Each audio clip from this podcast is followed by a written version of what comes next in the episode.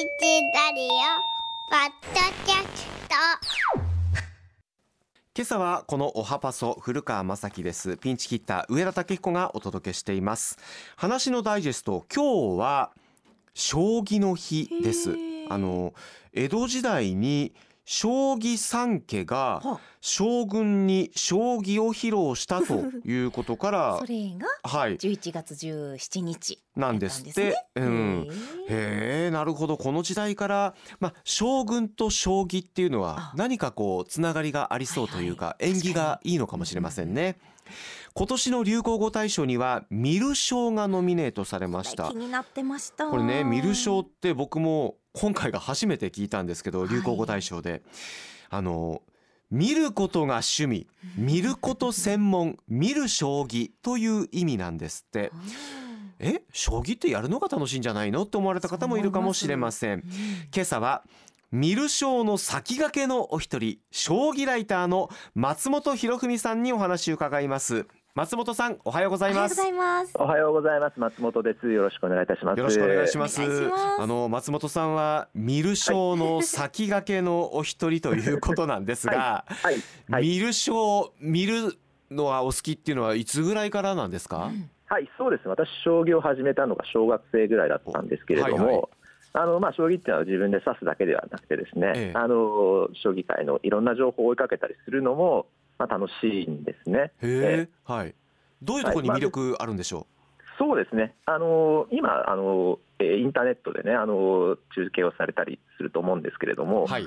まあ、将棋の、えー、と内容が分からなくてもですね、まあ、棋士のねあの仕草を見たりとか、はまあ、それから、あのな棋士が何を食べてるかとかね、中継中に、うん。あのよね。よくねあの、えーカーリングでねあの、おやつタイムがあったりはいもぐもぐタイム、ええもぐもぐタイムですね、うん。はい、そうですね、えー将棋でもあの、えー棋士がね、何を食べてるかっていうのは非常に注目されてますけど、そういうのを見てるだけでも楽しいんじゃないかと思います。あなるほど。あなんかはい。今、あのちょっとさ前まではい。見る将の楽しさ分かんなかったんですけど、はい、あの棋士の将表情っていうのでなんかはい。思ったことがあって、はい、あの最近ほら中継を見ていると上のところに AI で、あはい、はい、この手を打つと確率、はい。各確そうそう。勝率率ナンバーがね。2と出ますよね。はい、はい、で打って打、ったら急にゴロンと変わるじゃないですか。ありまし。たね、はいではいその瞬間に棋士のはい。表情がすごい顔になる時ありますよね。あれそうなんです。あれ僕はい結構好き。あそうなんですよね。うん。えーえあのふ普段はね非常にあの、えー冷静なんですよね棋士っていうのはね。え、はい。ところがですねあの本当にあの形勢がねあの急に入れ替わったりした時とかはね感情がねあの表に出て抑えられないっていうことがあったりするんですねトッププレーヤーでもね。そうなんですね。えーはい、あの自分が悪いと指したなって分かった時にね、ものすごい悔しそうな表情をしたりとかですね、あ頭をねガンガン叩いたりとかね、はい、えーはい。そういうことがねあったりするのでね、はい、えーはい、そういうところをあの見ていただけるとあ将棋っていうのはこう静かな、えー競技なんだけれども、うんうん。あこういうふうに楽しいあの見ててあのエキサイティングな場面があるんだなっていうのが分かると思います。はいただあの松本さんのねプロフィールを見ていると、はい。東京大学の法学部を卒業されて東大時代は東大将棋部にいらっしゃったって書いてあるんです。あはということはねあの、はい。今見る将の話をしてますけれども実はやるのがお好きなんじゃないんですか、そうですね、もともとはプレイヤーとしてあのやってまして、まあ、はい。私はそんなに強いというわけではなかったんですけれども、はい。あの団体戦のメンバーであの大学の全国大会で優勝したこともあります。ああそうですか、はい。はい、でいつからねこの将棋ライターという仕事に就くことになっていったんでしょうか、そうですね、あのえーまあ、もともとはその、まあ、将棋の,、ね、あの本とかを読むのが好きだったんですけええれども、えあの大学在学中からですね、あのまあ、戦術書ってありますよね、将棋のね、あの技術書なんですけれども、えはいあの棋士に話を聞いてでアマチュアにもできるだけ分かりやすいようにあのそういう、えー本を書いたりとかね、えーまあ、そういう編集をしたりとかそういうことに携わるようになりました。へえ将棋ライターという職業の方っていうのは日本に結構いらっしゃるもんですか？そうですかね。そんなにはいないと思いますけれども、ええはい。え。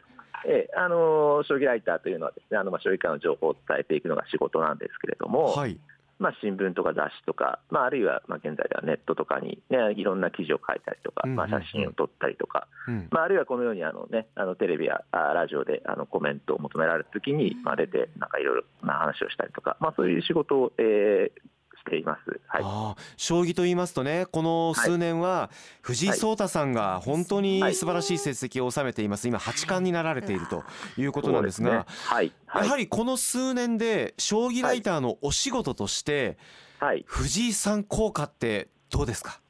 これはもう、えー私なんかもう、えーすごく感じてますね。そうですか。あの藤井聡太さんっていうのは現在の将棋界のスーパースターですけれども、はい。えあの14歳であの棋士になった時にね、あの史上最年少の14歳、中学2年生で棋士になったんですけれども、えーその時には藤井さんのお宅に、えー、とお邪魔したことが、えーありました。えうん。で、あのーまあ、その時からね、落ち着いた、えー人だったんですけれども、ええ。まあ、なんということのないね、思える、まあ、質問にもですね、ええ。あの時間を置いてね、あのしっかり考えられるんですね。はい。で、えーまあ、それはもう、まあ、あの21歳になりましたけれども、ええ。まあ、それもずっと変わらないかなという気がしています。あの記者会見なんかでね、あのえーまあ、定番の質問されてもですねあのじっと考えてそれからこう言葉を選んであの慎重に受け答えをしているっていうのは、えーあのまあ、14歳の時の藤井さんと今の藤井さんは変わらないかなっていう気がしてあまあそうなんですか、ねはい。実際あの天才藤井聡太藤井聡太、はい。天才はいかに生まれたかというようなはい。はい。ご本も書いてらっしゃるんですけれども、藤井さんのねなんて言うんだろう凄さっていうのはもちろんはい。肩書きでは八冠ですからすごいのはわかるんです、す。そうですね、はい。どこがえー。すごいんですか、そうですね、もうこれはね、なかなかその凄さを、ね、伝えるっていうのは、これがなかなかね、あの難しいんですけれども。難しいんですか？やっぱり。はい。難しいですね、ええ。えーあのやっぱり藤井さんのその凄さっていうのは、その盤上でね、藤井さんがどういうあの手を指したかっていうのを理解していただくよりないんですけれども、はい。えーまあ、それがね、あの 私も、まあ、アマチュアの、えーとまあ、記録としてはアマチュアの5段ぐらいあると思うんですけれども、ええまあ、それでも藤井さんが、えー、と対局中に何をやってるかって、もちろん全部わからないわけですね。ええええ。ーまあ、でそれぐらいこうトッププレイヤーたちのあの、えーやってることって難しいんですけれどえ。も、あのまあ、一つなんかあの分かりやすい例を挙げるとしたら、はい。詰将棋っていうのがあるんですけれども、詰将棋、ね。あありますね。え、よくなんかええ。雑誌とか新聞とかに載ってる。はい、はい、そうです、そうです。ええ。あの将棋っていうのはその王様をね捕まえるあの詰ませるゲームなんですけれども、はい。ええその王様をまあ捕まえるあのパズルみたいな、ええものを、まあ、詰将棋というんですけれども、はい。ええそれ藤井さんはですね小学校のうちにですねその詰将棋を解くのが世界一早くなったんですね。え世界一？えええ世界一です。はい。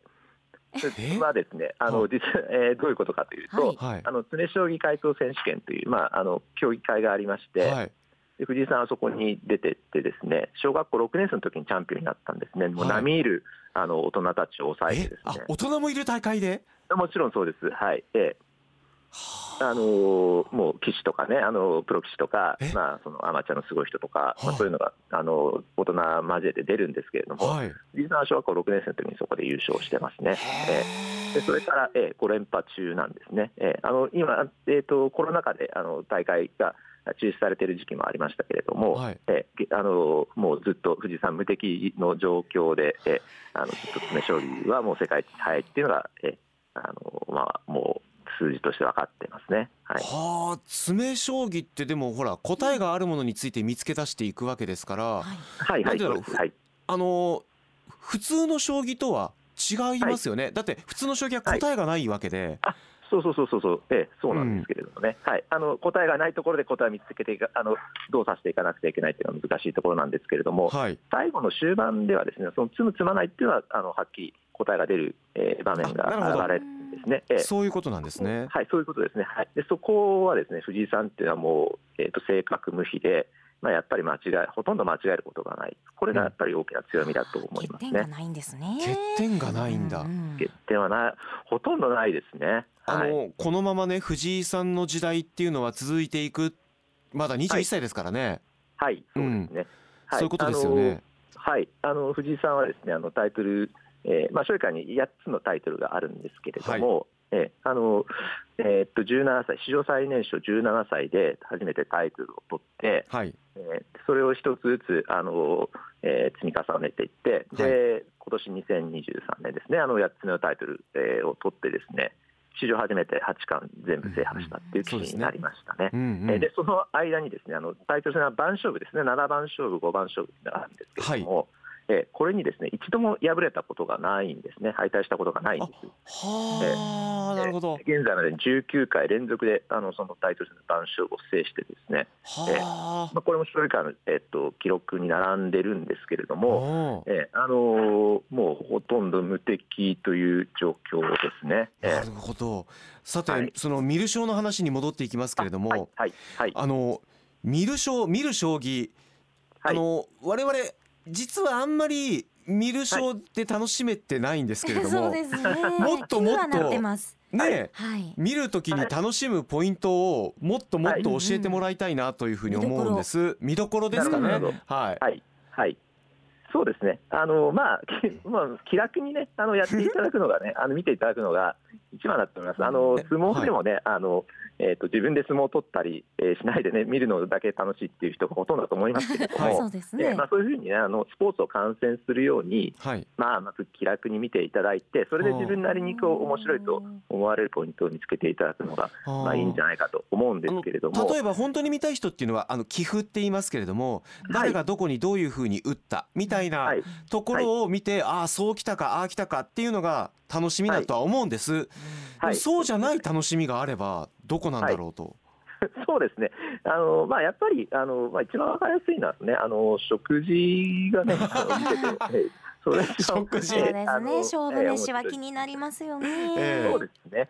ええ。あのええ今、タイトル戦では日本各地を回回って、ですね、はい。まあ、その土地であのいろんな、ええ名物が出たりしますけれども、そうですね。はい。ええ。あのそうですね、えーっとこの前、藤井さんがですねあの、えー北九州市でですね、ええあの対局したときにですね、ええ。あのえーその、えーまあ、北九州の,、ね、あのソウルフードって言われてるあの、えー、助さんうどんっていうねあのえ？地元の、えー、うどんを頼んでですね、えーそれがねやっぱり地元の人にとってはね、はあ。もうなんかすごい、えー、と感激だったみたいでですね藤井さんがいや頼んでくれたって言ってねすごい感へ激してましたけれどもね。であそうするとですね、あの藤井さんがた頼んだあの食べ物とか、まあ、おやつとかがですね、ものすごい売り上げが伸びるんですね。えーあのまあ、経済効果がすごいんですけれども、まあ、そういうあの藤井さんが食べたものをなんか食べてみようとかね、はい。えー思うえーとやってみるところから、えー始められるのもいいんじゃないでしょうかね。あなるほど、はいあじゃあ北九州に行って助さんうどん食べてみるかみたいな、うん。そうですね。ちょっとねはい。あのそれから、まあ、あの推し活じゃないけどえーやってみたい。そうですね。あの東京と大阪に、ね、将棋会館っていうのがありまして、い、はい、で棋士っていうのは普段そこで対局をしてあのその周辺の、えー食べ物屋さんからねあの、出前を取って食べたりするんですけれども、えーまあ、そういうところをね回ってみるとかね、うん。えうー。んあのまあ、私もあの将棋会館の周辺のねあの食べ物屋っていうのはもうほとんどすべて制覇したんですけえれども、あそうですか。あの加藤ひえー加藤一二三先生というねあの将棋界のレジェンドがおられまして、ひふみん。さんひふみんってねあの呼ばれるようになってあのびっくりしたんですけれども、はい。えっと加藤一二三先生がね食べてるねうなぎっていうのはまあこれが美味しいんで、あのーね加藤先生が食べてるうなぎをあの聖地巡礼で回ってみるとかね。あの そういう、えー楽しみ方もあるんじゃないかなと。うん、はい。皆さんグルメですよね。だけどね。食べたくなるもん。大阪の将棋会館がね、はい福島にあったんですけど、はい。変わっちゃうんですよね。あそうなんです、えあの現在は福島にありますけれども、今度はね、高槻にね、あの移動あするるんですよということで、はい、同じもの食べたかったですよたのにね。そうはい。ですよね。そうですね、ええ、高槻にはまた高槻の美味しいものがあるでしょうから、あそこはまた新しくね、開拓されていくんでしょう、きっうん。と。、え今まで経験した中でやっぱりこう、はい。こんなもの食べるんだみたいなものあります？びっくりしたとか、もうね、それはね、もう思い出は尽きないんですけれども、ええーっとね、まあ、今から20年ぐらい前ですかね、あのえーっと羽生善治、えーお現在の九段がですね、はいあのまあ、名人戦っていうね、あの頂点を争う対局でですね、えええあのえーっとね、天ざるそばの天ぷら抜きっていうのを頼んだことがありまして、え。ざるそそしたらねばだよ。普通 はい。うんそれはのお茶目どどうしてそうなっちゃったの？うんで私現場にいましたけど、ねはい。本当にねどういうことなんだろうと思いますね。え天ざるそばの天ぷら抜きですからね、このこれはざるそばなんじゃないかとまあ、思ったんですけれども、まあそういううん、まあざるそばとは伝えないでやっぱり天ざるそばの天ぷら抜きってねあちょっと笑まあ、これがちゃんとした正確な情報だと思って伝え伝えたんですけれども、はい。まあ、やっぱり大変な反響がありましてええ さすが羽生先生。ちょっと、あの天才は何考えてるか分かんないっていう、えー話題話題になったんですけれども。えーまああの、はい。えー後で羽生先生に聞いてみたらですね、うん。ああの、えーあのちょっとねあの軽めに済ませたかったんで、あの、うん。天ぷらを頼んでねあの残してしまうのはあの、えーもったいないので、あの申し訳ないので、あのそういう注文の仕方にしました。ね。じゃあナチュラルにはい。ざるそばっていう考えがたまたま出てこなかったんですね。そうメね。メニューにですね天ざるそばしかなかったんですね。あ。そうなんだ。えーなるほど。そういうことか。ええあのあメニューっていうのはね、あらかじめあのうん。決められている場合がありまして、うん。その中から選んでくださいということになったりするんですけれども、納得いきました。ええ納得しました。ああとなんかさっき僕が言った、え えあの、はい。なんか一手差し間違って例えば、天を仰ぐとか、はい。あの、はい。さっきね松本さんがおっしゃったのは頭を叩いたとかありますよね、こういう仕草も結構面白いんじゃないかなと思うんですけどどうですか？